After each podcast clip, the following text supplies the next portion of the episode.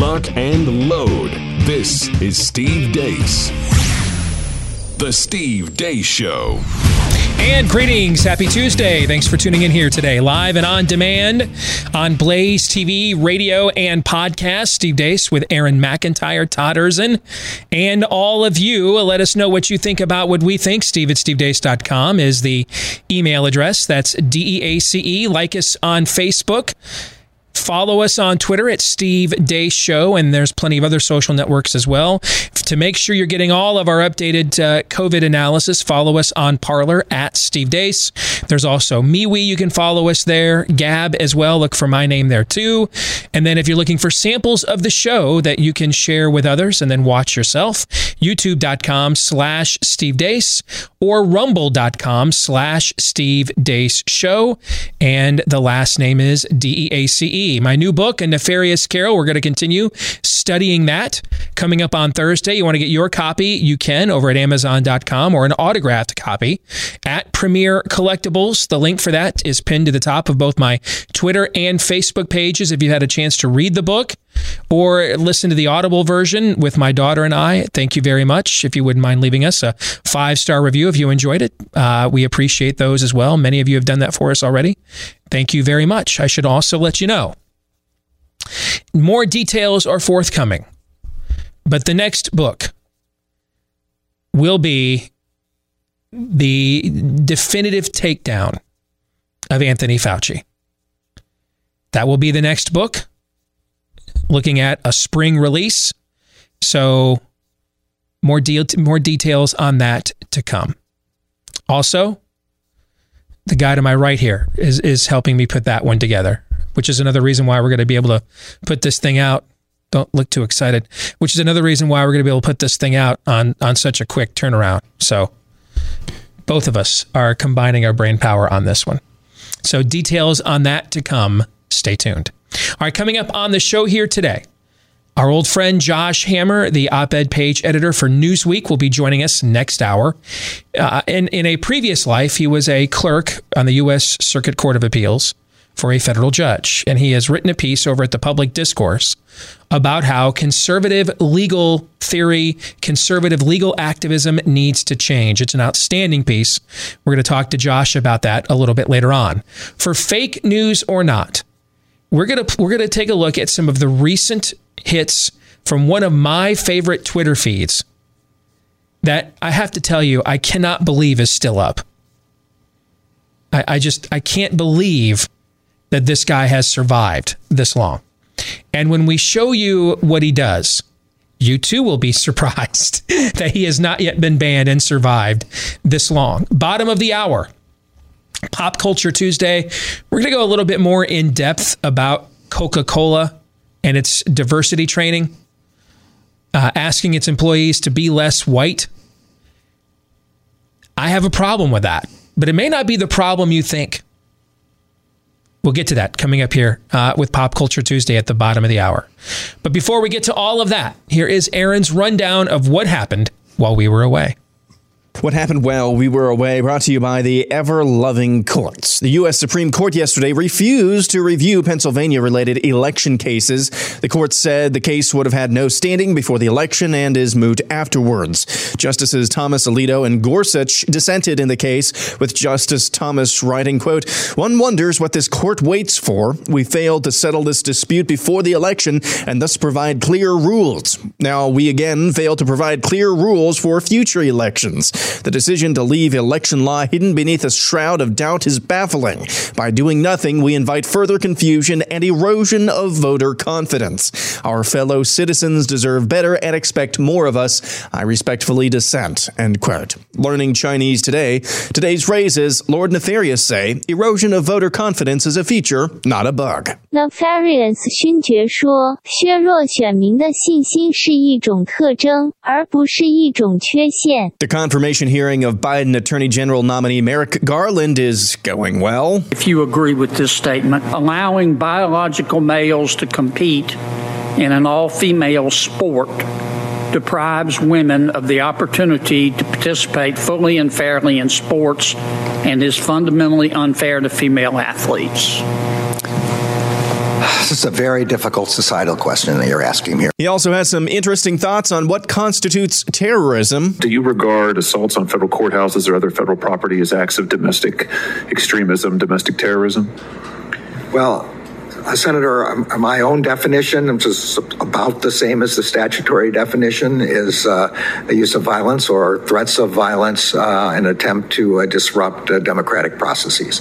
So, an attack on a, uh, a courthouse while in operation, trying to prevent judges from actually deciding cases, that plainly is um, domestic um, extremism, um, um, um domestic terrorism terrorism. Um, an attack simply on a government property at night or any other kind of uh, circumstances is a clear crime and a serious one and should be punished. There are now more questions than answers surrounding the narrative of the events at the Capitol on January 6th. According to the UK Daily Mail, the mother of Capitol police officer Brian Sicknick, whose death, we were told by outlets like the New York Times, was caused by a protester slamming a fire extinguisher to his head, says that's not the case. Gladys Sicknick told the Daily Mail, as far as the family knows, her son had a fatal stroke.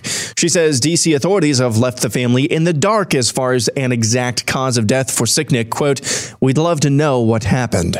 Former President Trump is set to speak at CPAC 2021 next week. According to Axios, Trump plans to claim control of the GOP and send the message that he's the Republican presumptive nominee for 2024. Microsoft announced a joint effort yesterday along with Adobe, the BBC, Intel, and others to combat quote unquote misleading content online. The conglomeration's goal is to create an open standard process any website or platform can adopt, which allows the platform to quickly trace the origin of the aforementioned misleading content. To boil this down, the largest computer operating system company in the world, the largest chip maker in the world, the second largest audio video software company in the world, and one of the largest news networks in the world are all joining forces to send, I mean, combat misleading content. Climate czar John Kerry says The scientists told us three years ago we had 12 years to avert the worst consequences of climate crisis. We are now three years gone, so we have nine years left. One, two, three, four, five, six, seven, eight, nine. One, two, three, four, five, six, seven, eight, nine. Dr. Naomi Wolf, former advisor to President Bill Clinton, went on Fox News to slam coronavirus fascism. Nowhere in the Constitution does it say all this can be suspended if there's a bad disease. We have lived through typhus, cholera, smallpox, HIV, tuberculosis, polio, the Spanish flu. You know, we've lived through an attack on our soil. Never have there been months and months and months of emergency powers when we weren't actually fighting a war. Some encouraging news. Restaurateurs in Carlsbad, California have had enough of Governor Newsom's coronavirus restrictions. 600 businesses have banded together to defy those restrictions. The attorney for the group, Michael Curran, explains. Uh, today marks a different day, and here's why. We're tired of waiting for this governor to get, to get it right. We have determined that, you know, we are the people, and when the government doesn't get it right, we gave them the power to govern, we can take it back. Today, we take it back. We are declaring ourselves open for business, outdoor, indoor, safely, and responsibly. These are adults and very good business owners. They're very good restaurants restaurateurs. They know how to run their businesses. They've done it safely for generations. We don't need a governor to tell us how to or not to run these businesses. They know how. And that's what happened while we were away. Aaron's montage brought to you by our friends over at Home Title Lock. Do not allow yourself to get a crash course in home title theft here in 2021 because it can ruin you financially. Here's how that crime occurs. The legal titles to our homes are often kept online, which makes them hackable. Cyber thieves know this. They find your home's title, hack into it, forge your signature on a quit claim deed stating you have sold your home to them, and then they take out loans against your home until all of that equity is gone, and you often won't know about it until the collection calls or worse begin to pour in. Unfortunately, your homeowner's insurance, uh, as well as your mortgage lender, cannot protect you. But Home Title Lock does. And in the unlikely event you still become a victim of title theft while a member, Home Title Lock pledges to spend up to a quarter of a million dollars out of its own pocket to rightfully restore your home's title to you. So go to HometitleLock.com and register your address to see if you're already a victim. And then while you're there, use the code RADIO for 30 free days of protection. That's the code RADIO for 30 free days of protection when you go to HometitleLock.com. Coming up in the overtime today, there is a fascinating, accurate, but not sufficient uh, article written at Revolver News over the weekend, pointing out some of the long term grift within the Republican Party. I'm going to point out why it doesn't actually go far enough. We're going to get into that today in the overtime. This is the final week, by the way, to take advantage of our biggest discounted subscription ever at Blaze TV. Go to blazetv.com slash Deace to take advantage of that discount. We're going to record the overtime right after today's show. Then we'll upload it for you to be able to watch if you're a subscriber later today at blazetv.com slash Deace. That's where you can go to both watch it later today as well as get that big record setting discounted subscription. And let's get to what is in the montage today, shall we? I have to tell you,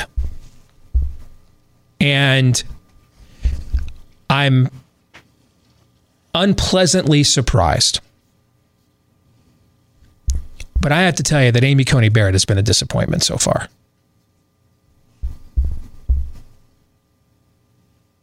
Um, even the California case that she ruled the right way on, the religious freedom case there, um, she still permitted the idea that they could ban you from singing in church.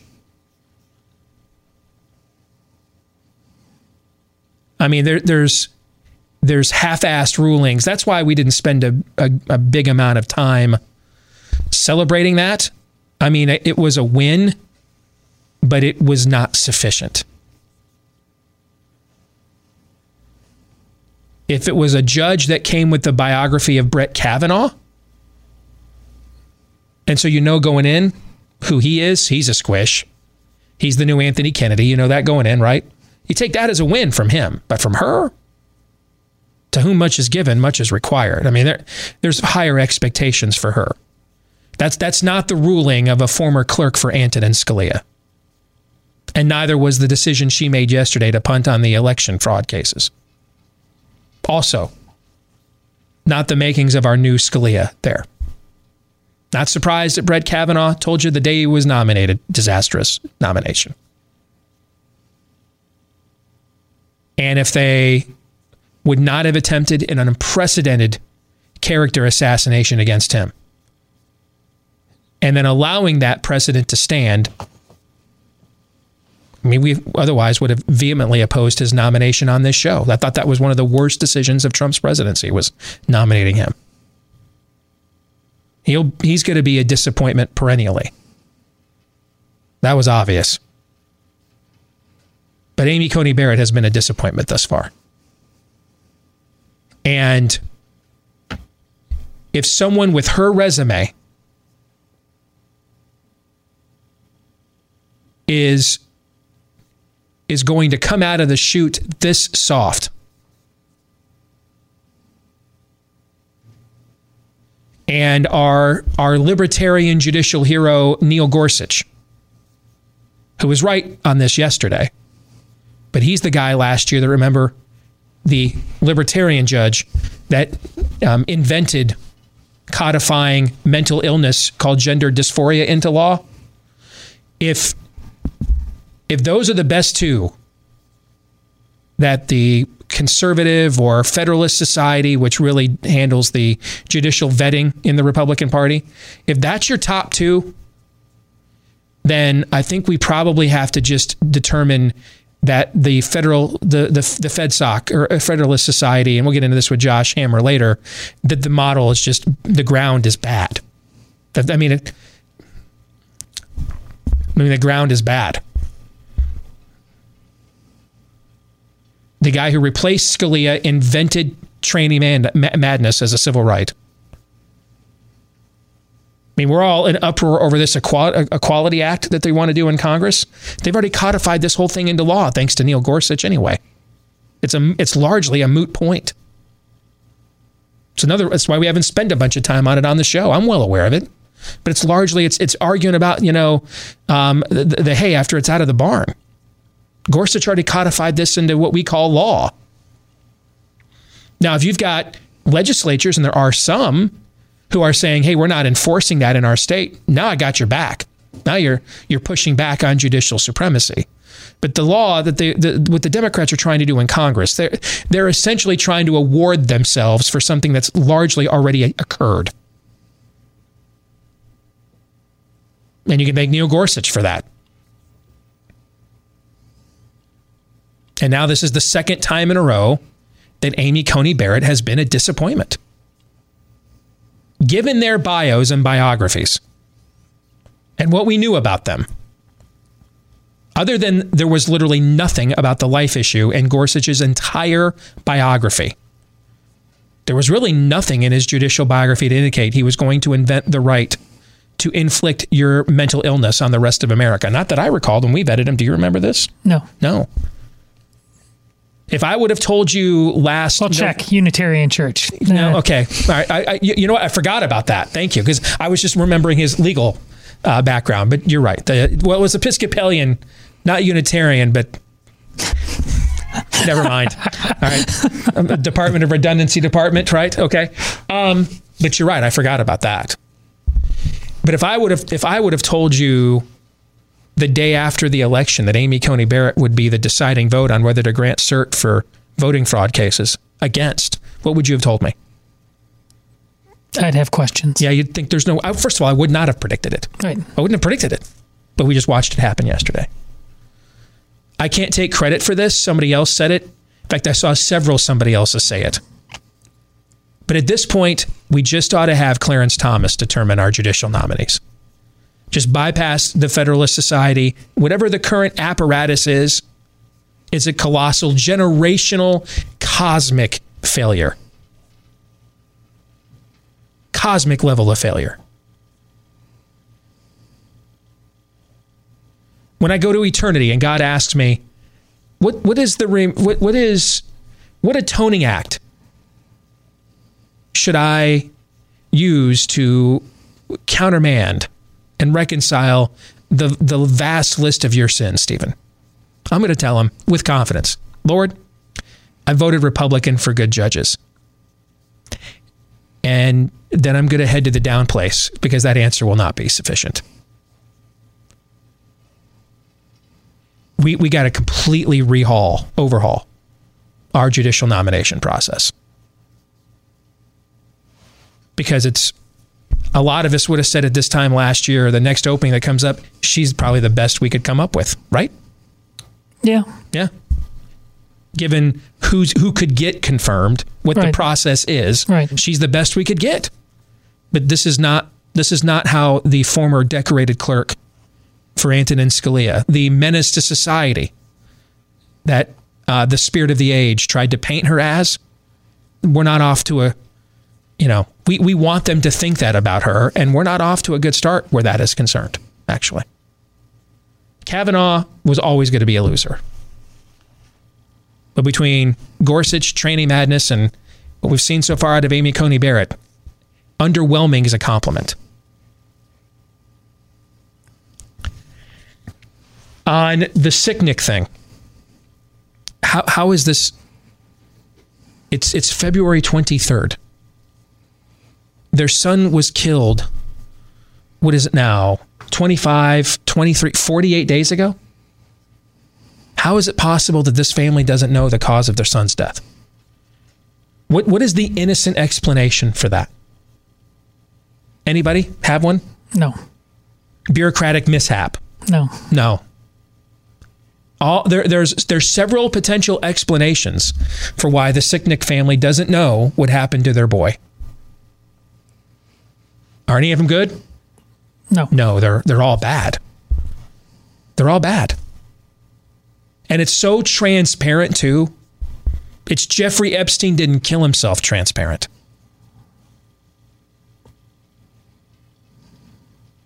I know that you know, and you know that I know that you are full of complete and total runny feces.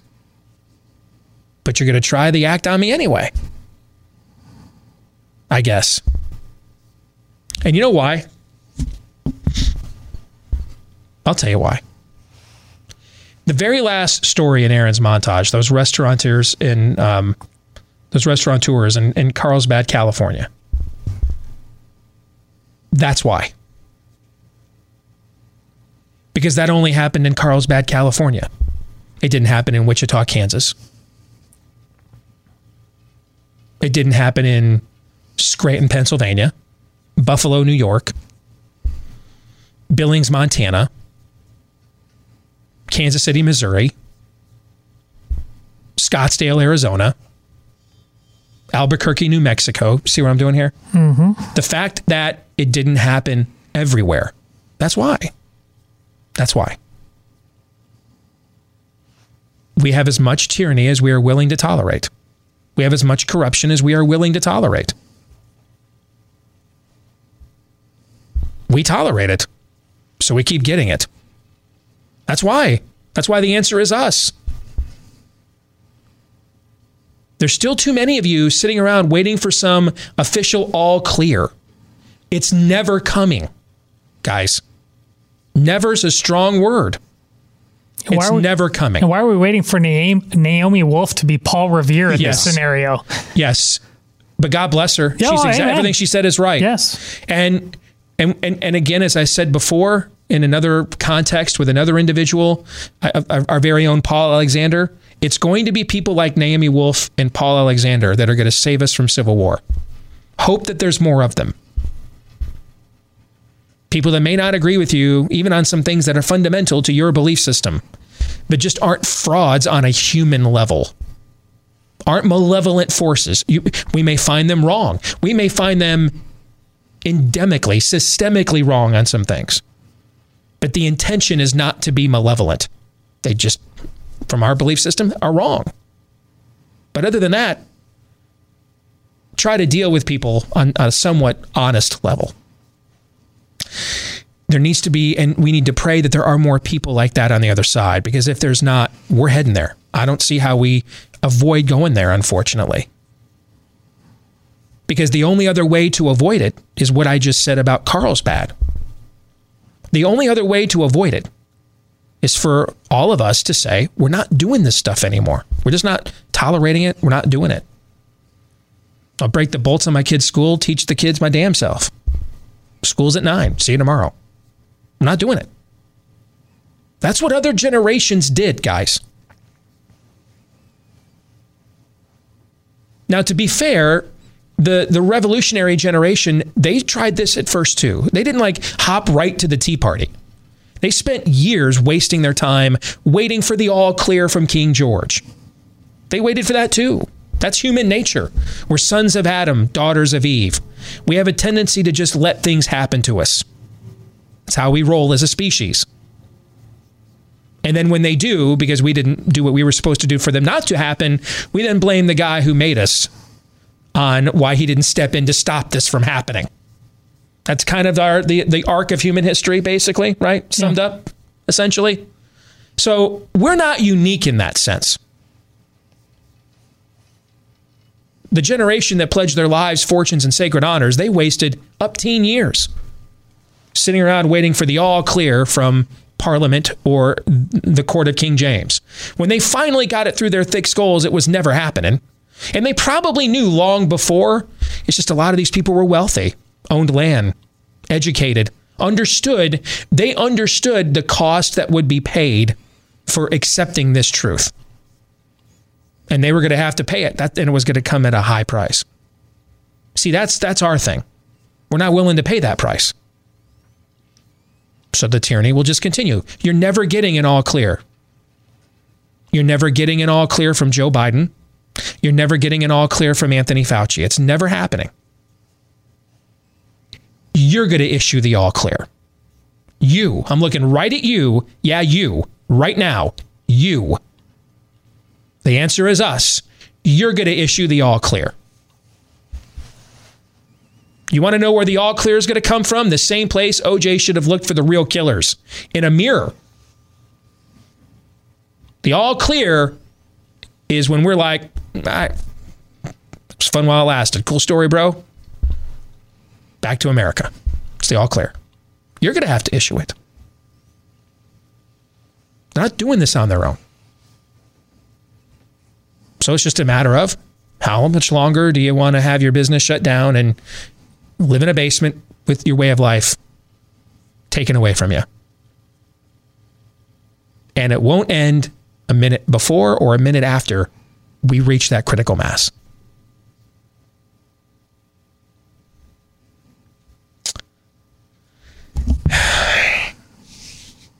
Finally, on Trump. I think you just, and some of you may not like this, some of you may be ecstatic at this news. I think it's you should just assume that if he's healthy, he will run again and run unopposed. Unless it's somebody like a Larry Hogan who's this year's Jeff Flake.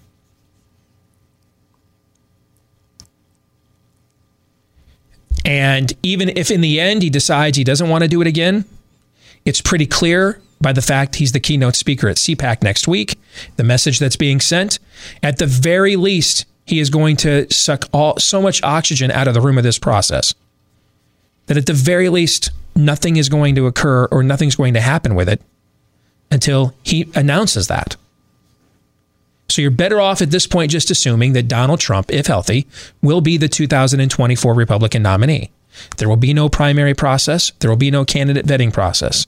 There will be no Iowa caucus. There will be no New Hampshire primary. Those events will take place, but they're all fait accompli.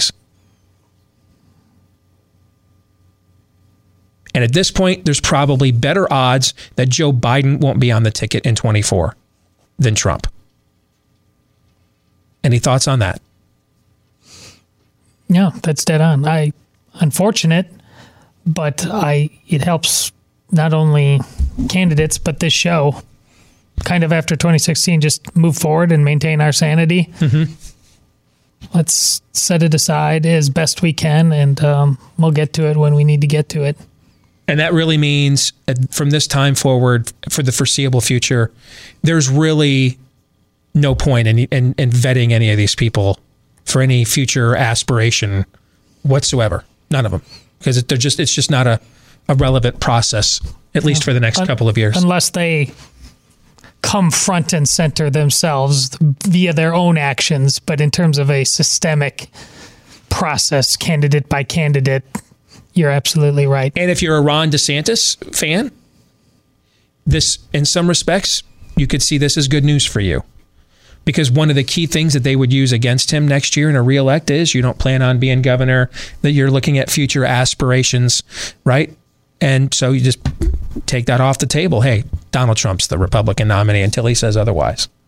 And then he could still be a very attractive running mate candidate for somebody like a Trump if he does indeed run again in 2024. But at this point, the at, at, at this point, I think we're even beyond what I've said from the beginning is that if Trump chooses to run again, he will be the nominee. And and the process is frozen until he makes that choice. I think we should advance to the next stage of that and just assume now that he will be the Republican nominee in 2024 until something he or his health, which at that age, you know, you've heard me say before, you reach a certain age where you're not even buying green green bananas anymore. I can't take credit for that. Michael Farris at Alliance Defending Freedom gave me that line, but you do reach a certain age where you're not buying green bananas anymore. Trump is at that age. So is the guy in the White House right now, right? But I think until further notice, you should assume there's better odds that Joe Biden won't be on a ticket in 2024 than Donald Trump. Aaron, you have any thoughts? Is there any? I, I, I generally agree with that. Is there any scenario, uh, just as a thought exercise, that any of us can think of where Donald Trump decides to run, somebody else decides to run, who's maybe Ron DeSantis for some reason decides to run, that that would be successful running up against Trump, given all we know about the environment, given all we know, what was that? Uh, what was that poll that came out the other day talking about uh, Trump supporters leaving? Forty six percent of them said they'd leave with him to form a new party. Yeah.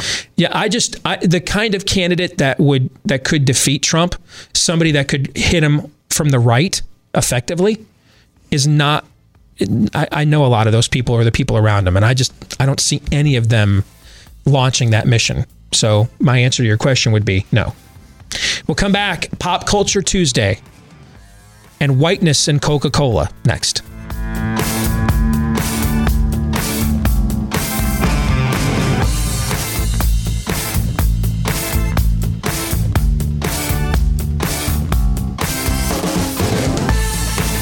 You know, we do so many cool things for our pets. We take them for walks. It's 50 degrees going to be today in the Midwest, so that's nice. Uh, we cuddle with them, we love on them, we feed them, we take them to the groomers, the vet when they get ill. You know what they also need though, and they're probably not getting, and it's not really your fault. It's just the way food is made these days. Uh, they need better nutrition. There's a reason why the supplement section at the human stores is one of the biggest in the in the stores nowadays. It's because so much of our food has been stripped of the pre and probiotics and the uh, all the omega oils and antioxidants and vitamins, vitamins, minerals, and nutrients that we need.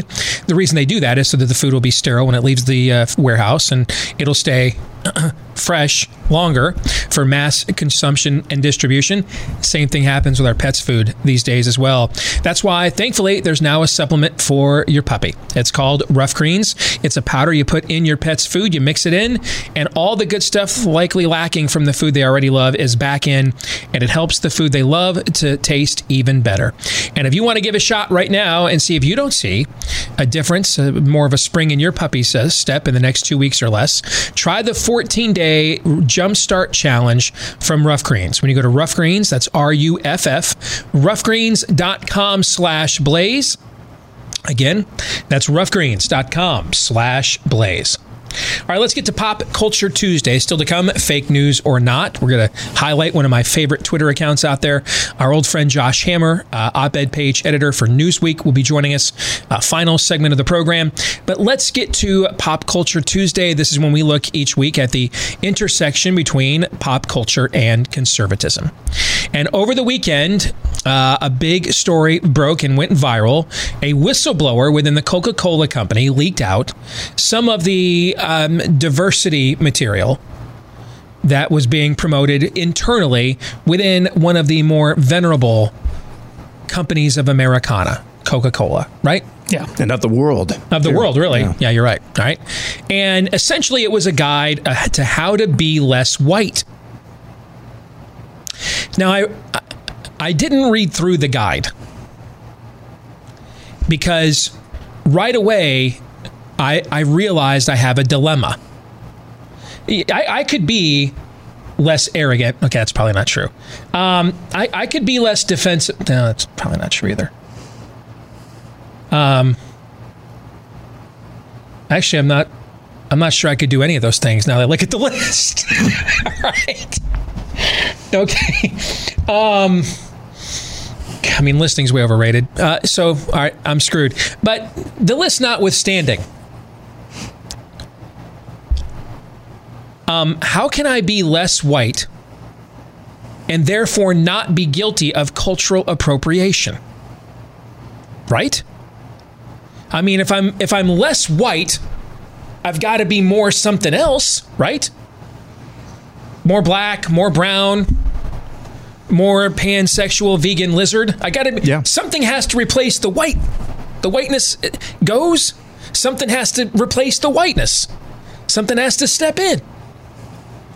How would that not therefore I what what cuz to me what Coca-Cola is really promoting here there see I, I think this is sinister. They claim they are promoting diversity, folks. But what Coca Cola is really advocating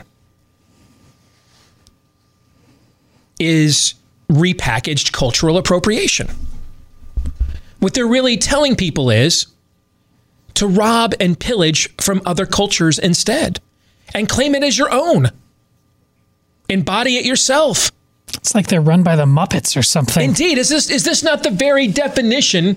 What what Coca Cola is demanding is it not the very definition of cultural appropriation? How am how can I be less white Yeah. without also being guilty of cultural appropriation? Gentlemen, you have any thoughts on this? Well, this? as it is written, whiteness must decrease so that what can increase? Yes, something else must do it. Yeah. So what would that be? It would be me appropriating another culture, right? Yes, and we've seen where this goes when a white guy opens up a Chinese restaurant. This has been. This is not theoretical. The hammer has been brought down on uh, white people with dreadlocks. This is we've been down this road before. Why? It, this seems like a setup. A tra- it's a trap. Is it a setup or is it something maybe they haven't thought of before? All right. So I thought to try to explore my non white side, and I thought the right position here was to have neither white guilt or white pride. Because it seemed, it seems to me, the very definition of racist is someone assuming I should feel guilty about the color I am on one hand, and then me assuming I should be prideful of the color I am on the other, right? Doesn't that isn't that the very definition of defining me according to race? Judging judging uh, based on the color of your skin, not the Yes. content of your character. So I thought that was racist, but I've thankfully been informed that acknowledging defining everything by somebody's race as racist is in and of itself racist. Correct? I don't know. By this standard, is blackface in now? Can is that? I don't. I I don't know. That would be cultural appropriation. That's a culture for Ralph Northam. I Yeah, or I see. that's a I, question. I kind of thought blackface was racist, actually, but now I'm not so sure because Exactly. I mean, if my if I'm going to be non-white, something else has to occupy the space of my face. Correct. Now, I did attempt to get in touch with my not as white side, inspired by Coca-Cola, and I put together. Well, in white culture, this is called, my understanding is it's called a limerick. In non white culture, it's a rap, correct? Do I have that correct? There's no. I think it's clear there's no possibility of you shedding your whiteness after laying that out. I think it's called a limerick. yes, stewardess, I speak Um, jive. Yeah, yes. I- I'm sounding like the white guy at every NWA album. Why? Uh, yes, uh, officer. Yes, uh, yes. Um, so I, I, I put together just a little biographical rap to help you and the audience get to know me a little bit better uh, and my non-white side. Are you ready? No, but go ahead. All right. Um, straight out of JUCO, crazy white cracker named Steve Deace with residual acne on my face. It's actually up here in this area, sweat acne, but that's not important now. Uh, since I'm steadfast, I got a podcast. See my picture, and you'll wish I'd fast. What do you think? Limerick or rap? What do you think? Limerick or limerick or rap? Man. Feel like we need to talk to Marshall Mathers about that.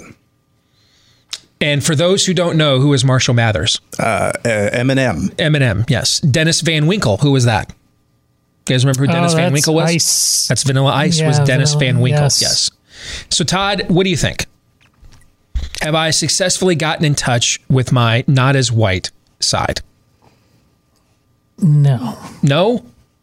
Sound so sure of yourself, Todd. Maybe you need to repent of your whiteness. Oh, I'm sure on multiple levels I need to do that. No, no, we're in Kobayashi Maru territory, brother. This is, it's going to take a level of public mortification that you have not yet approached in order to do that. No. All right. What what further other than um, how I just humiliated myself at my pathetic attempt uh, to rap?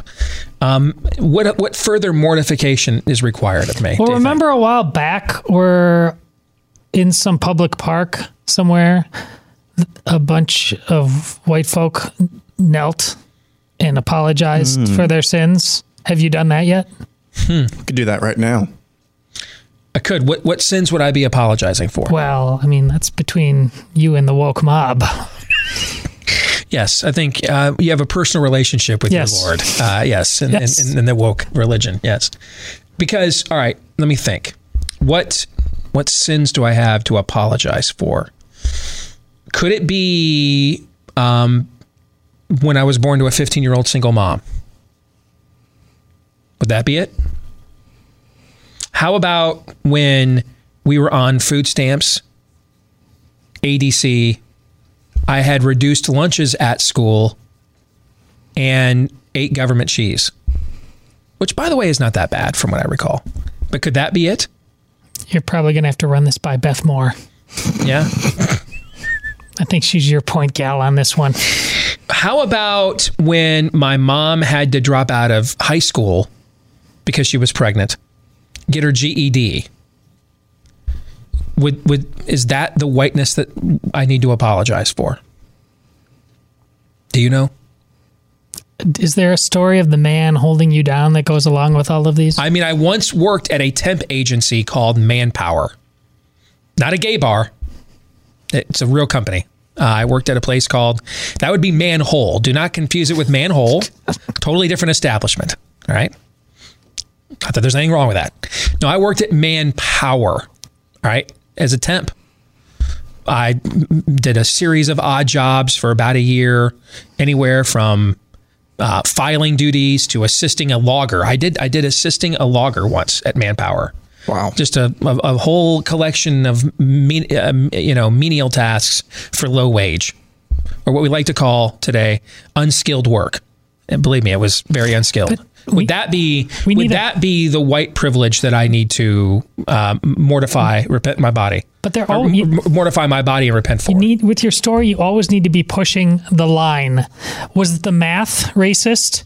Was showing up on time racist? These have been things that have been issued lately that have been reimagined to show the true level of how we are owned by racism in this society. One plus one racist. Have you guys seen State Farm? I mean, State Farm has a collection of great ads they're running during sporting events with the State Farm agents and uh, Chris Paul and uh, Aaron Rodgers and. Pat Mahomes. I mean, it's a great collection of ads. It's it's not quite uh, Jake from State Farm. That's one of my all time favorite commercials. What are you wearing? I love that ad. All right, but I mean, they have a very successful ad campaign going. And over the weekend, I was watching some college basketball, and I saw another ad from State Farm run and it's an ad in black and white. The whole ad's in black and white, and it's essentially uh, social a social justice ad. And I thought it's appropriate that this ad is in black and white because State Farm is literally pretending it's 1956. I mean, that's what that literally nothing has changed in America. Nothing no progress has been made whatsoever. This is the same ad that was being run in the 50s. You got to run this ad. Is there a more cynical, insipidly cynical entity in American culture today? Or American pop culture today, if we want to be more specific, than the fake woke corporation? Who we all know that if it would if it would enhance a half a penny on their share price would lay off how many people? Send how many people home without a paycheck to feed their families or send their kids to, to college? Whether straight gay black white pan vegan martian. If it would improve a half a friggin penny on their share price would lay all your asses off you and I would used- send every last one of you folk, every last one of you to the poorhouse and not think twice about it. And instead, man, they'd high five each other at the next damn shareholder meeting. Is there anything, is there anything more insipidly cynical in America today than the fake woke corporation? Anything? No. More damnably cynical, more damnably nihilistic, Aaron, than that. Your thoughts? No. And what's been happening in, in, the United States, especially this decade, in a concentrated form in the last year, is is the proliferation of of critical race theory. You know that, I know that, everybody listening knows that. But but I want to back up. Why now, and why critical race theory? What what's the end goal of Marxism, Steve? What's the end goal of Marxism? Power and control. Power and control. Um, I think what happened is that true Marxism. Who was the boogeyman in that? Who was who were the boogeymen in that? The rich, right? Mm-hmm. The rich. I think somewhere along the way it was found out that that was never really going to fly that much in the United States. It does to some degree, but not on a mass scale. So why not why not target America's original sin, if you will, of slavery, our history with that. Even though, even though that's been dealt with and it's been a rocky road, but we have we're not in 1956 anymore. We're not in 1856 for that matter. Why not? Let's say rebrand Marxism in racial terms. Mm-hmm. See, at the end of the day, critical race theory, all of this stuff, even the cynical, even the cynical ploy, ploy of the Coca Colas of the world, critical race theory is just Marxism in a different colored le- leotard. It's like you know, in, in, in Microsoft Word, where you can do uh, Control F or Command F, and you can go find different words. It's like Marxism was just uh, you just did a command F search for uh, rich people and replace it with white people. That's a, that's basically what critical Mhm. race theory is today. Just Marxism in a different colored leotard. Just to further your point, remember this headline from last October? Black Lives Matter leader Patrisse Cullors lands Warner Brothers development deal. Yeah. To produce television programming for arguably the largest, most powerful, successful movie studio other than Disney on this entire planet. Because nothing says down with the struggle. Nothing says oppression. Nothing says systemic racism like getting a development deal from Warner Brothers. This is all a scam. It's all a lie. You are not, regardless of the color of your skin, your belief system, uh, your gender, you're not guilty for anything other than the actual sins you have committed. And don't let anybody tell you any different. You're not any more guilty for the fact that your great great great great grandfather was a fiend who beat his wife than you are for what happened in America in 1842. You're only guilty for what you've done wrong. You need to make amends for what you've done wrong. You need forgiveness and atonement for what you have done wrong. And that's it. And that's not a get out of jail free card. That's that's what makes it possible to move forward. That's exactly to move right. on because you're not chained. Anything else is a lie and is actually racist. Hour two is next.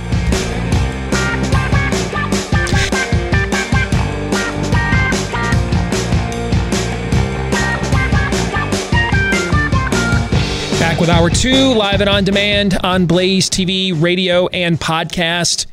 My name is Steve Deace. Todders and Aaron McIntyre are here with me as well. Let us know what you think about what we think. You can email the program, steve at stevedeace.com. That's D E A C E. Like us on Facebook, Gab, Parler, MeWe. Look for Steve Deace there. Parler, by the way, is the one place you know you can always go now to get all of our updated COVID stuff at Parler. Follow at Steve Deace there on Twitter at Steve Deace Show. And if you're looking for clips of the show to sample and share with others, go to youtube.com slash Steve Deace or rumble.com slash Steve Deace Show. And the last name is D E A C E. If you're a podcast listener, thank you. We appreciate you. We'd appreciate it, though, if you showed your appreciation for us. Leave us a five star review. Hit that subscribe button on whichever podcast platform that you utilize. The more of you that do that, the more it helps the podcast to grow. We want to thank all of you, podcast listeners, that have done those things already. Also, don't forget, final week to take advantage of our biggest discounted subscription here to Blaze TV ever so that you don't miss the overtime that we're going to record right after today's show. BlazeTV.com slash Deace. That's where you can go to get that biggest discount ever. And that's also where you can go to watch all of our stuff exclusive that we do here at Blaze TV. BlazeTV.com slash D-E-A-C-E. If you have been struggling with pain, joints, aches, not injury, I always put this disclaimer out there. If you got an injury, make sure you go get uh, professional medical help. But whether it's your back, knees, neck, shoulder pain, shoulder pain, for me, it's a hip flexor. The, the underlying cause is most likely inflammation, and you got to defeat that inflammation before it can cause permanent damage. Thankfully, there's a product out there that can help you do that, and it's backed by 35 years of clinical research. It's a product I use daily called Omega XL. It attacks the inflammation that causes your pain. Those topical rubs, pain relievers, they help but we're just masking the pain. What Omega XL does, though, is neutralizes the inflammation that's the cause of that painful, stiff, aching joints, muscles, etc. If you want to give it a shot, and see if you don't see the results that I've also seen. Uh, we can get you started with a buy one, get one free offer right now when you go to omegaxl.com slash Steve, my first name. omegaxl.com slash Steve. Get buy one, get one free at omegaxl.com slash Steve or give them a call at 800 844 4888. That's 800 844 4888. All right. One of my favorite Twitter accounts out there is a gentleman named Ian Miller, and I, I cannot believe he has not been banned. Only because he does the most devastating takedowns of the totem of the shibboleth of the damned. And traditionally, whether it's Ephesus in the first century or the United States in the 21st, pagans, spirit of the age pagans, usually don't take too kindly to having the uh, their, their their totems exposed and crushed right in front of them. They they're usually uh, don't respond warm and fuzzy to that, which is why I thought we're long overdue doing a fake news or not honoring Ian Miller before his Twitter account will go away, which I'm sure at some point it will. So I have a series of charts and graphs. Now, Ian Miller works with our friends over at Rational Ground several of the charts and graphs that we have put together and shared with you guys in the past year on this program have come with our, with the help of our friends at Rational Ground or Ian Miller himself. We have decided that we're going to devote an entire fake news or not this week to Ian Miller deconstructing the masquerade, kneecapping the mask holes by doing nothing other than showing the actual data. You guys ready to go? Yes. Always. All right, let's begin. Here's our very first one. All right. Let's start with our home state of Iowa, shall we? Ian writes Because the media hasn't learned their lesson after Iowa ended its mask mandate, the Washington Post used this headline quote, Welcome to Iowa, a state that doesn't care if you live or die. And yet, cases have continued to drop, and the hospitalization rate is currently 75% lower than it is in New York. Look at that. Huh. Weird. I love these graphs. Let's just let's just gaze upon it. All right. Next. Let's go to the next one. Hey everyone, remember how Los Angeles has received near zero media criticism for their disastrously failed COVID response? Well, the governor of Florida is criticized for prioriti- prioritizing seniors for vaccinations. Look at the difference in numbers. Where are there more senior citizens, by the way? Los Angeles or Florida, do you think? Uh, well, you're comparing a state to a city. Yes, but, Flor- I mean, but per Florida capita. per capita, Yes. absolutely. Yeah, yeah. Look at look at and I love how he marks the dates for all of these, right? You can see the entire chronological order going back months and months and months. And look at Florida's trend line compared to LA's. Hmm. Pretty, pretty high population densities in, in both places. It, it so. is, you know, LA is the second largest city in the country. Florida is the third most populous state in the union. Similar climates, right? It's warm year round. You can't say, well, they don't have warm weather all year round in Los Angeles. Yes, they do. yes, they do. And look at this. By the way, look at what also is kind of fascinating. Look at all the different mitigation efforts here that Los Angeles has attempted to put into place going back to last April. Look at this. Florida, it's only phase three we- reopening and nothing else. that's- I know. Florida's got one policy on there, and it was a reopen. Meanwhile, California's done what? What is up there? One, two, three, four, five, six different mitigation efforts in LA since last April, and yet look at their results compared to Florida's. Not even close. You saw what Fauci said just recently, though. It's because of how we politicize masks. Yes. You mean like when You're he told leaving us not the to wear masks? yes. Like when he told us not to wear masks, that they don't. And then he didn't wear them Yes. him- himself. Yes. He thought the cameras weren't Yes. on Yeah. him. Like that. Yeah. Guys, I have to tell you, you know, I, I, just, I just need to be careful. I, I, I'm just going to be transparent with you. I can't really tell you what I really think of Anthony Fauci. I can't. And it's worse than what I've even already said. I've not encountered a more malignant force on American culture in such a short period of time in the American way of life in my lifetime. Even if, if you thought Kinsey was a fiend, you thought Hefner was um, a hedonist, but, but these were these were influences that instill much of America. If you wanted to avoid exposing yourself to them, you could, right? Where where in America do you go to not get exposed to the influence of Anthony Fauci? Now, some places his influence is stronger than others, but there's nowhere you can go that you're not exposed to his influence. Just a matter of how influential it is. It, this is the most malignant. He's the most malignant force I've encountered. I've even read about in our history books.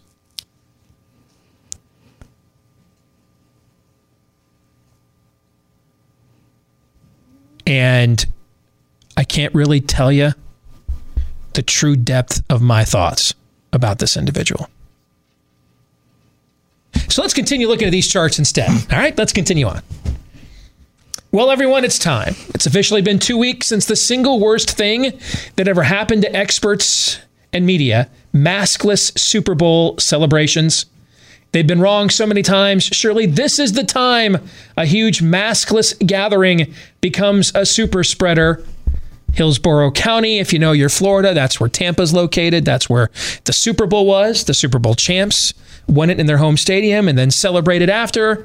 And yet, look what went on for those two weeks after the maskless super spreader celebration that the formerly maskless mayor said that she would make sure the police went back See. on video, found those people, and prosecuted them. See, this one has a simple explanation. It's because they did find all of those quote unquote bad actors who were not wearing their masks. She rounded all of them up, obviously, put a mask on, mask on them, quarantined them, and that's why they they uh, avoided disaster. Easy explanation. Indeed. Well, we do know this the jail, there's enough jail cells to have done that. Yeah. There's enough empty ones because we're letting guilty people out all the time nowadays. It's just how we roll. Next, let's look at another one. Two weeks ago, North Carolina basketball fans flooded local streets celebrating a win over Duke. Unsurprisingly, the media flipped out, pointing out that they weren't wearing masks. In fact, North Carolina had to cancel its very next game. When its opponent saw the video of its players celebrating with the students, the opponent demanded that they cancel the next game because of a fear of COVID, right? Well, two weeks later, also unsurprisingly, cases have dropped dramatically. It's the same story, Ian Miller writes, every single time. So there's Durham and Orange County. That's where Duke and North Carolina are located. And yet again, we have a super spreader event that doesn't spread anything. I never get tired of these. Let's do another one. I love these. Fauci, I've never made any mistakes. Also, Fauci, we're going to have a twindemic with COVID and the flu. Reality, there's been no flu for nearly a year. We cured the flu, guys. We cured the flu. Don't you think? See, in the Obama years, I really struggled that with the notion that if if if government if the welfare state is compassion and we had more people on food stamps in the Obama years than ever before in the history of the country. I've used this stat many times over the years. In when Obama was president, we had more people on food stamps than the population of Spain.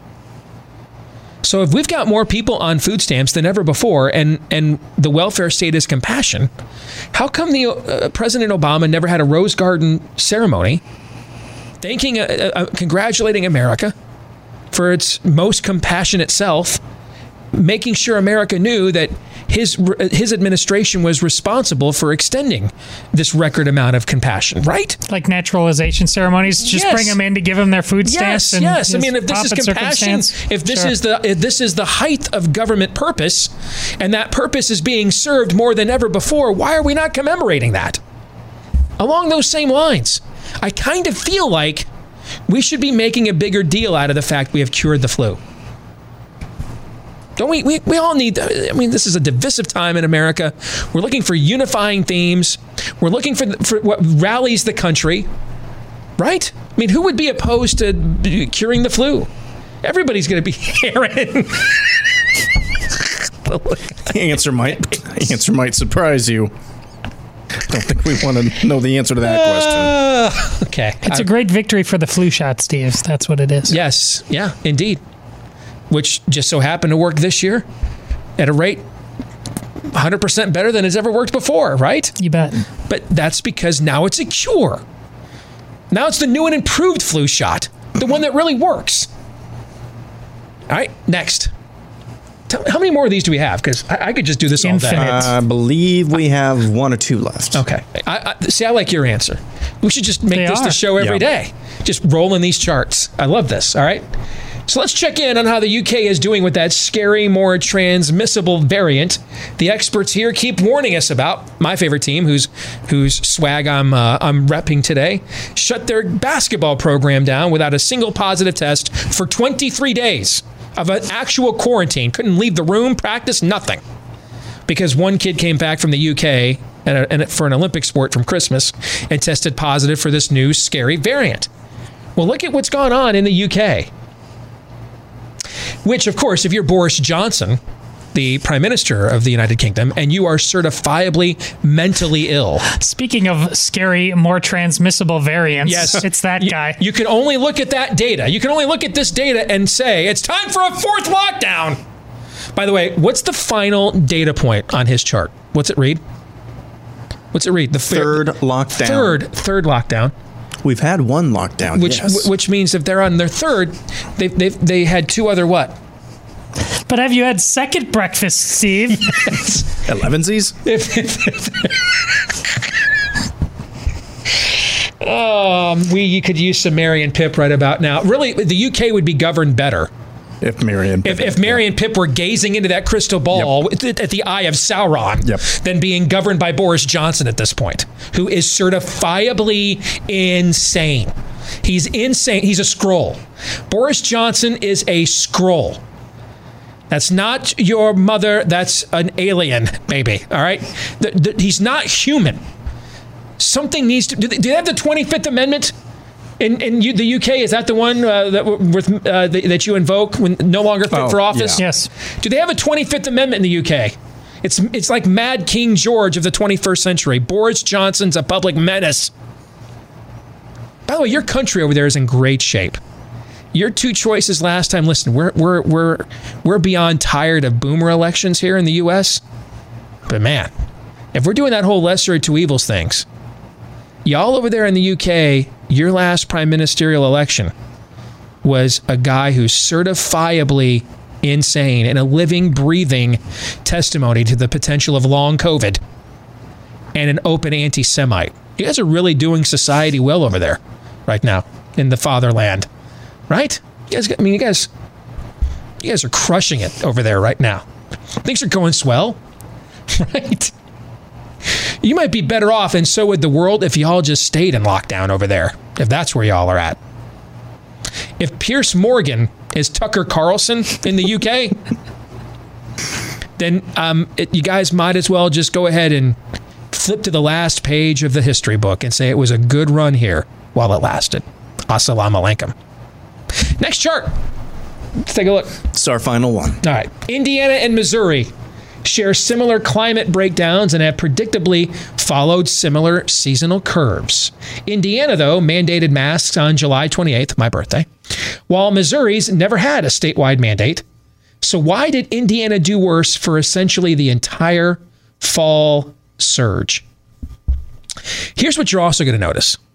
Even though the trend line in one state is different than the other because of the baseline of results, the the actual trend itself, regardless of public policy, see how Indiana, Missouri, it's just the same seasonal line. Indiana's is more drastic because they've had worse results, but the trend line itself. Notice how they essentially, for the most part, went down and up together, regardless of policy. All right, so now that we have honored Ian Miller here for Fake News or Not, and made sure that you and the audience were aware of, of his fine work before Twitter decides his name is Alex Jones for daring to publish charts with the actual data that we have. The floor now is yours, gentlemen. Fake news or not is actually your segment. So, your reaction to this series of truthful information. These are total fake news I've experienced uh, the hard way over many, many months because I've been posting these graphs uh, to Facebook friends for as long as they've been available. And these these graphs are the the the Scott Atlas of graphs. Yes. Because they they they're very hopeful. Yet they induce the exact opposite in people. Look at what Scott Atlas became in the eyes of people for daring to get in the way of Lord Fauci's microphone. And honestly, these this this has a lot to do with what we discussed last time with Coca Cola. I mean, these are like ink blotter, Rorschach test. You show these p- people, and what do you what do you see here? They never see hope.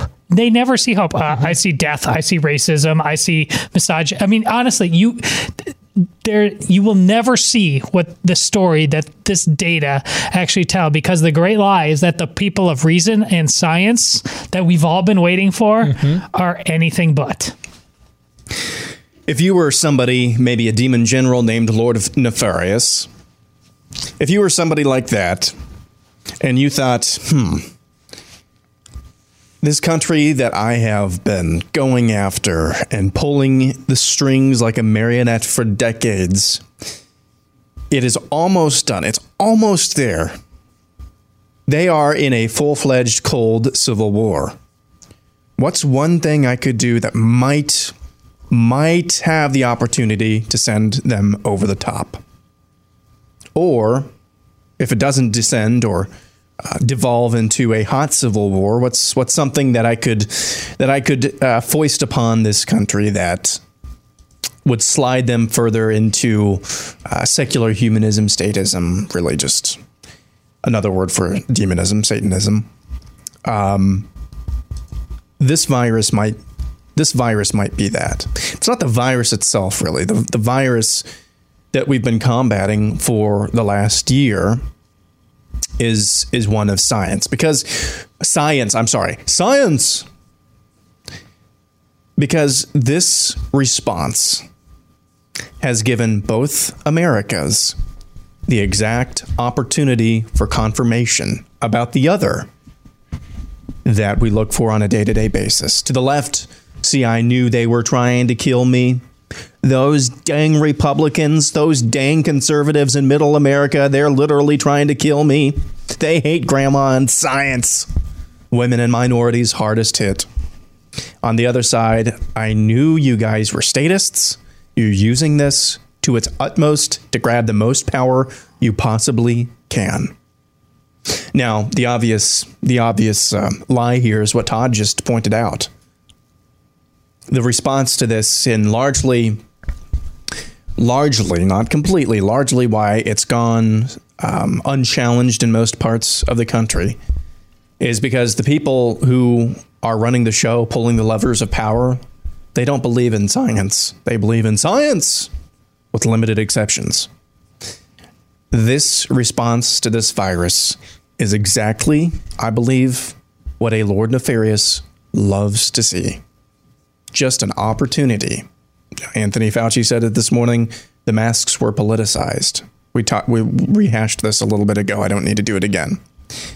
Uh, yeah, yeah, it was by people like you. Quote yesterday from Anthony Fauci. I saw this tweeted out earlier. There are things, even if you're vaccinated, that you're not going to be able to do in society. For example, indoor dining, theaters, places where people congregate. That's because of the safety of society. End quote. The first reply to this someone who probably views themselves as really, really smart. And, and she writes, quote, why are people still confused about the fact we are constantly learning more about COVID? We do not know for sure that vaccinated people do not spread COVID to others. That is the reason for caution, but we will likely have better info soon. That's complete and total nonsense. Or if it's true, don't get the vaccine. Both of these things cannot be simultaneously true. See, when Aaron said we're not debating science, we're debating science. That's because you want you want to know. Some, several of you have asked me in the last year why am I, why am I so good at analyzing data when I actually suck at math? It was my worst subject in school. Because you believe models are algorithms. They're not. They're philosophical expressions.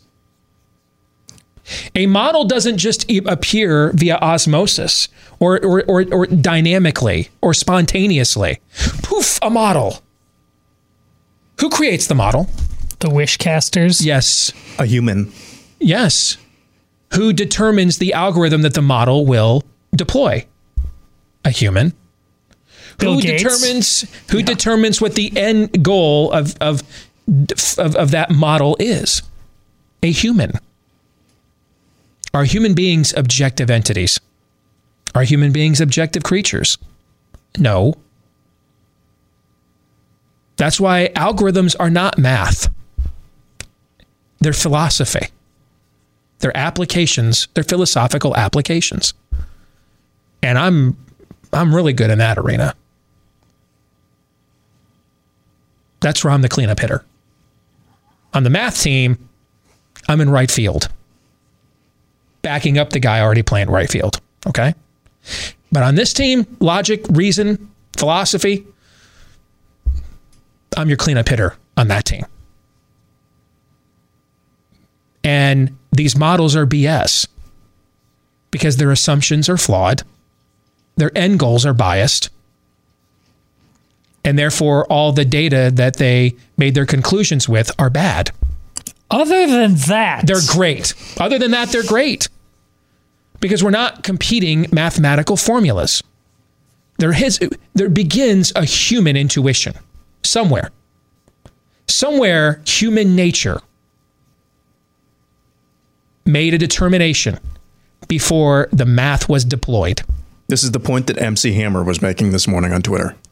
I'm dead serious. Really? Yeah. Can't touch this then right now, right? Huh? Ah, huh? Ah. Hey. Yeah. Okay. Sorry. Maybe you can rap. Nice. That's you know, you gave up some whiteness right there. Well done. if if if these are experimental vaccines, that's not debatable. They were rushed into development, not debatable. See, this is why Ben Shapiro finally got to the fire Fauci front yesterday. Because Ben is also really good at philosophy and logic and argumentation. All right? And Ben understands you cannot tell me that we have to get everybody vaccinated and then tell us when people are getting vaccinated to not behave as if they've been vaccinated. It's one or the other then. But they both they can both be wrong. One can be wrong and the other right. But they cannot both be simultaneously true. So then they're not vaccines. Choose one. They don't work. Which one is it? The reason that you if you're elderly, um, if you have the handful of pre existing conditions that this virus sadly, tragically looks to target the most and kill, the reason that you should take the risk with experimental vaccines. And and by the way, the same impetus, the stock price that drives a company like Pfizer to want to get in on this market of cutting edge big pharma. But keep in mind, it works the other way too. Like if if if ten thousand people fall dead from a Pfizer vaccine, does, Aaron, does that help their stock price? Probably not. Probably not. Probably doesn't help. So so the profit motive works both ways. You should just understand that. Okay? It works in order to fulfill a, a return on investment. But then the profit motive is also, dude, if we suck at this and kill people, we're screwed. So it works both ways. So when I say they're experimental, I don't mean that conspiratorially. That's just what they are. This is the most rushed vaccine testing process probably in all of human history. And keep in mind, it's for a virus whose current worldwide case fatality rate, worldwide, is 2.2%. So this is largely being done so that a bunch of wealthy white people in their suburban brownstones can feel like they can go back to watch Hamilton again. That, that's that's largely why this is being done. If we're just being brutally honest, that's really why it's being done. Because for almost anybody watching or listening to me right now, this virus is not a threat to you from a lethality standpoint. So they're experimental. The reason that you would go ahead and take the chance is it's a cost benefit analysis to you, right? I'm in a high risk group. I have a high risk pre existing condition. So you weigh it. But if he's telling you that it doesn't that if you if you have if, if you've taken the vaccines, you still must be treated like a leper, then why would you take the risk? Why would you do that? You take the risk to get your life back or have your life extended. But Fauci's telling you do it and you still can't have that. Then why? Wow. Sold to the man in the cold sweat. Boy, I, I, I can't believe there's just not people lining up for that offer. So the offer is take the experimental vaccine and then still be a leper? I mean, hot damn. I mean, where do I sign up for that? That's just some great messaging and branding. Choose one. They cannot both be true. They either work or they don't. But they can't work and then still act as if they don't. That is a scam. Anthony Fauci is scam incarnate.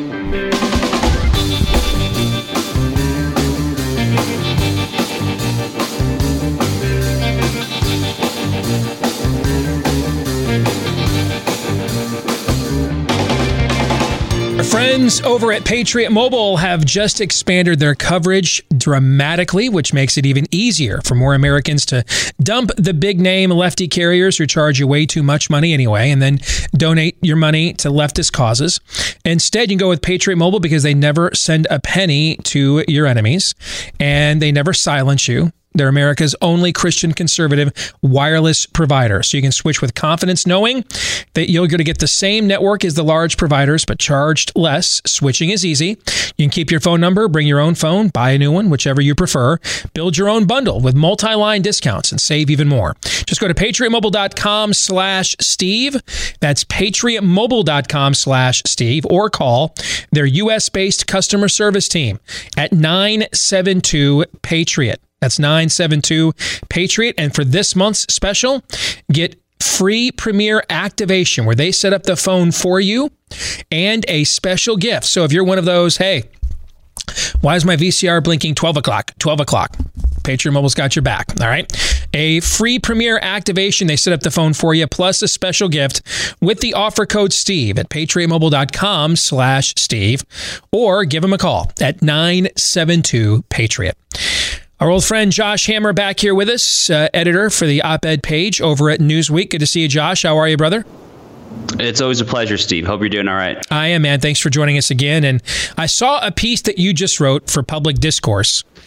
And what we talked about at the top of the show today, where Listen, I thought Brett Kavanaugh was going to suck all along. Just looking at his profile, I thought it was Karl Rove in a black robe, and um, I think that's been proven true largely since he's been there.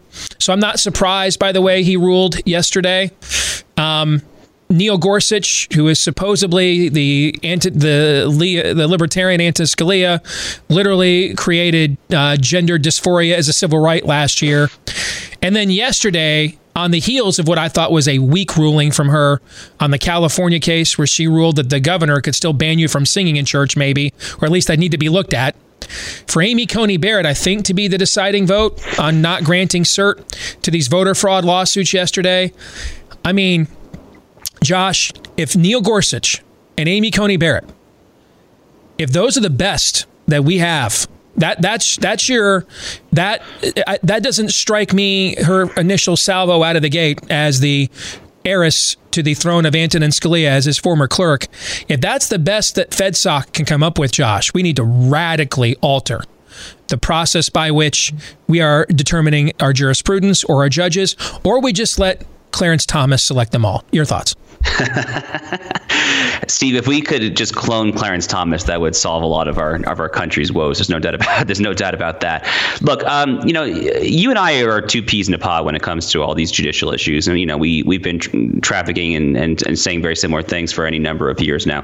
Look, I I, I make literally a card carrying Federal Society member. I think I'm in, my membership card is in my wallet. I was a three year board member back at the University of Chicago Law School. I am a Federal Society speaker. I did an event just yesterday, actually. My, my, so I, I don't have any animus whatsoever for my for my friends um, at the Federal Society. In, in particular, it's actually probably one of the most wildly successful organizations on the on the American right over the past 40 years. Uh, I think the, the relevant question is whether um, it's almost gotten so successful so as to be counterproductive we keep on chugging chugging along rather than just pausing to assess what we're actually doing. So, you know, I'm happy you kind of teased that piece that I wrote at the the public discourse website last week uh, called uh, "Common Common Good Originalism," which is you know this is not the first time I've kind of used this phrase. My first essay on this subject was uh, almost a year ago at Claremont Institute's American Mind website, also called "Common Good Originalism," and I'll have a much lengthier kind of like academic article in a Harvard Law Journal, kind of laying this out in a slightly more nerdy, granular academic detail this May. So, uh, what what is common good originalism? Well, before before we get to that, let's talk about a few other things that that I think conservatives ought to at least be thinking about when it comes to trying to get our judicial uh, nominations and our justices right. Because the actual jurisprudence is actually just one component of it. I, I think of this as kind of an all of the above strategy, the same way that I think of the the conservative fight against big tech as being kind of an all hands on deck, all of the above strategy. So too do I think we need do we need to conceptualize the fight to kind of get our constitutional order and our judiciary correct as an all of the above strategy. So you know, let's start with with, with the academy. We need to like actually literally reform the way legal education is done. Um, just to take like one example First year law students all across the country are kind of inundated with the English common law. They learn about the common law of property, of contracts. Uh, we learn about uh, crime, uh, criminal law, constitutional law, obviously, is usually a first year law course. The problem is that in, in, legal education in America, you don't actually learn what the English common law was based on. There is no sense to kind of imbue into the curriculum natural law, mm-hmm. the Bible, natural justice, any of the things that the English common lawyers would have taken for granted. So that's number one. Number two, talk about the actual judicial nomination selection process. Now, you know, look, there are a few things that I think would be helpful here. These are not precise remedies, they're very crass, heavy handed. One thing that I would suggest is I would literally suggest an actual moratorium, a hard moratorium, a hard pause on nominating Harvard Law and Yale Law School graduates to the Supreme Court. Now, I'm not just saying that because I went to University of Chicago Law School, which is, you know, a rival of those two, but like we actually need to get people from middle America. And, you know, Amy, it's not perfect. Look, Amy Coney Barrett has had some difficult difficult votes so far. She's not perfect. She obviously is very much a kind of a middle America, born Louisiana, went to college in Tennessee, taught at uh, and, and, went to law school at Notre Dame. So she, she she obviously is closer to that, and she's not perfect. So these are not perfect remedies, but these are just so, sort of the kind of things that I want people on the right to, to start thinking about. The final piece of the puzzle, as you teased, though, is the actual jurisprudential component you know, we talk uh, when, when, I'm on the show with you, Steve. We've talked a lot in the past about the Ahmari French debate from 2019, what it is, what it represents, what the kind of conservative infighting is, and that's kind of what I'm trying to do with Common Good Originals. I'm trying to get people on the right to say, hmm, do we simply love the Constitution because it lays out um, a, a, a, a literal procedure because it kind of is like an algorithm for how we ought to structure our society, or do we love it because there's actually a kind of a higher truth that was actually largely taken for granted by the American founders, that they didn't think would need to be retaught because they assumed that that was the entire purpose of their entire edifice to begin with. And what I say in common good originalism is I say go to the Constitution's preamble. This is something that people don't talk about a lot, the preamble. In the preamble, I don't, I don't have the exact words in front of me, but there are seven enumerated claims. There are seven aims that the people who wrote the preamble said they wanted, these are the goals for the entire Constitution to begin mm-hmm. with. Establish justice, promote the general welfare, the common defense, secure the blessings of liberty for ourselves and our posterity. What I say in common good originalism is that when we're trying to decipher the true original meaning of a provision, that framework, justice, the general welfare, the common good, the natural transcendental order, ought to imbue the legal enterprise itself. Um, I think that would solve uh, certainly not all of our problems, but it would at least get us back on the right track. What you're arguing philosophically, in my view, is a counter purpose to law. When what we have argued on the right most of my career is a counter role for the law. And this this this is similar to what we have done across the board politically. We are up against a spirit of the age. We're not having arguments about this isn't 1983. Tip and Reagan aren't arguing whether the top marginal tax rate should be 49 or 36%. And then looking at dynamic scoring and different versions of economic modeling at what would be a better boost to uh, middle class um, cost of living. We're talking about fundamentals of existence here. We're up against a spirit. Tip and Reagan didn't argue over what's a woman. We're arguing about the very fundamentals of existence here. On the right, my entire career, Josh, whether it's on the legal circles or the political ones, we have tried to come up with every every op, every opposing view possible, other than the one that's actually being argued. Can we we we keep arguing for process and technocratic, uh, you know, duty? They're over there literally proselytizing, full bore Lyndon LaRouche times Jehovah's Witnesses times, uh, um, you know, um, um, Islamic fundamentalist level of cult on, at, at, to every institution and trying to remake life. And we're arguing, you know, what's the 14th sentence of the Eighth Amendment? this is this is we, this never had any shot. What I hear you arguing is that the other side believes the purpose of the law is to advance their warped view of justice, which just so happens to give them the most power in any situation. But at least it's a reason, it's a purpose. It's the it's it's I would argue demonic, but it's at least a purpose. Our view is strict constructionism. Um, you know which adverb is here. You're arguing that we need to provide the country a counter purpose to the law. Yeah, I think that's really well said. Um, the left is is clear on very one thing that the right has way too infrequently been clear on over the past 15, 20, 30 years, however long you want to go back.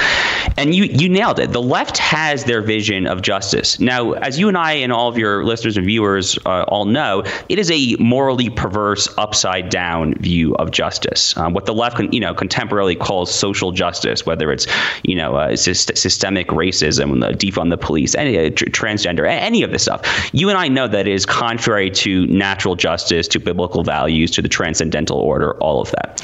Here's the thing, though, Steve not only am I encouraging, uh, you know, people on the right, be they law students, lawyers, judges, uh, commentators, whoever, whoever has a dog in this fight, which ought to be all of us. I'm encouraging everyone to uh, to think about this uh, in a slightly new way. The other point, though, is that. I can't emphasize this enough what we are saying was baked into the equation. So, what I'm arguing is not particularly radical or particularly heretical. In fact, this was the way that legal interpretation was done at English common law. It was the way that constitutional interpretation was done by, at, at minimum, large swaths of the founding generation. You know, Thomas Jefferson might be a slight outlier there, but this was definitely the jurisprudence of Alexander Hamilton. Federalist 33 kind of lays it out, probably is probably my best Federalist paper citation. If you, if you read that, it's it very much in line with what I'm saying here. It was very much the jurisprudence of the greatest Chief Justice in this U.S. Supreme Court history, John Marshall. He was he said things exactly along the lines of what I'm saying. And then kind of John Marshall's de, de facto successor as kind of like a leading conservative jurist. It was the great Joseph Story, one of the greatest jurists in our history. His jurisprudence was exactly what I'm saying. It was taken for granted that a, a natural order, that principles of natural justice and the common good undergirded exactly what they wrote in the 1787 Constitution that came out of the Convention in Philadelphia. It, it is impossible to understand the words on the page without understanding that. Um, so we've just gotten way too far down the rabbit hole of values neutrality, uh, uh, uh of, of that there's not necessarily kind of a an eternal correct answer, but mm-hmm. rather that the word can mean something. I mean, that, that's how you get to Bostock and the Title VII transgender stuff. It's just nonsense. Great stuff. It was a great piece, Josh. Always appreciate your work. Good to see you again, brother. Take care. All right. You too, Steve. All right. Take care. Hey, if you're looking to get involved in a real estate market, at any point in time, but especially during these unprecedented times. Bing. Thank you. Uh, make sure you go in with an agent you can trust. Now, where would you find this agent? Because it's not like when you go to the website for the real estate company in your market, they tell you, don't go to these agents, they're bad. Thankfully, there's a place where you can go where they tell you go to these agents, they're good. The name kind of says it all. RealestateAgentsITrust.com. It's a company started by Glenn Beck and some of his associates who were tired of agents who talked a good game, a lot of bravado, but then in the end could not produce the promised results. They don't want the same thing to happen to you. So they've got a referral service of agents nationwide whose track record of success has been fully verified and validated. So just about anywhere you're looking to move in America. Make sure you go in with an agent you can trust. You're going to find them at realestateagentsitrust.com. Again, that's realestateagentsitrust.com. What I really heard Josh saying there, and he even dropped the word eternity in that last answer. The, see, and I think in the last couple of years, it's been more, there's been more permission to say this than when I used to say this early in my career. There's this notion that the desire for more humanism and godlessness is largely, if not exclusively, concentrated on the left in America. While that may even be where it originates, and it certainly is where it has the most vibrant, concentrated desire it is not uniquely located there.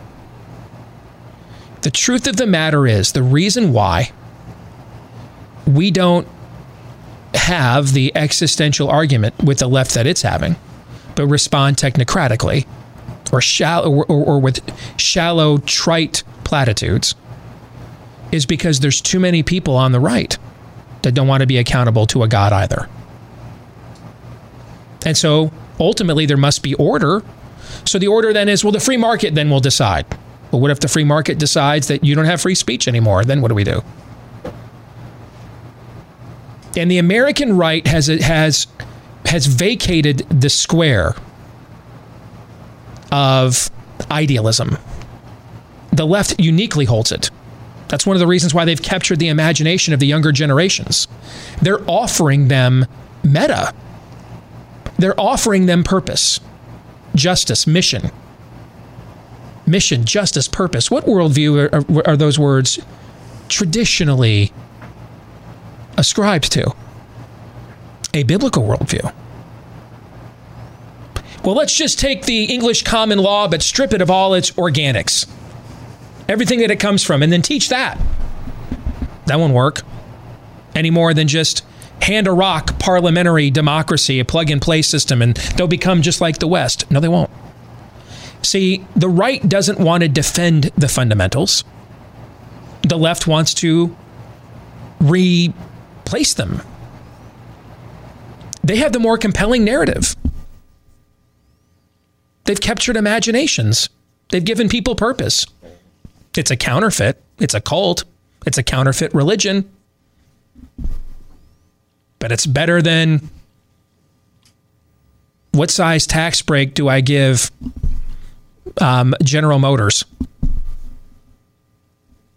It's better than I will not be bullied into giving people back their money, so I'll send it to Burma instead.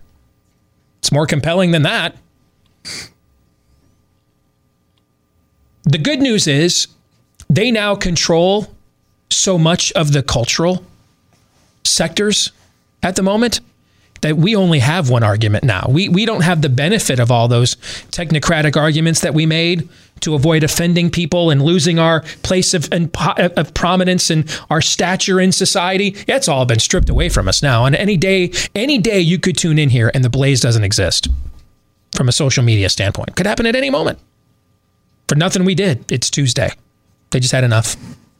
So we're not we're not we don't have the luxury anymore of calculation. How much can I say? How much truth can you take?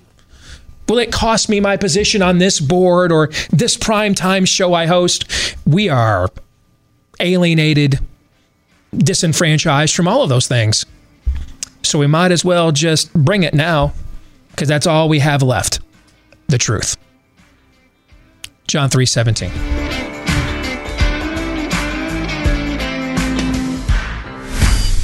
This is Steve Deace. on the Blaze Radio Network.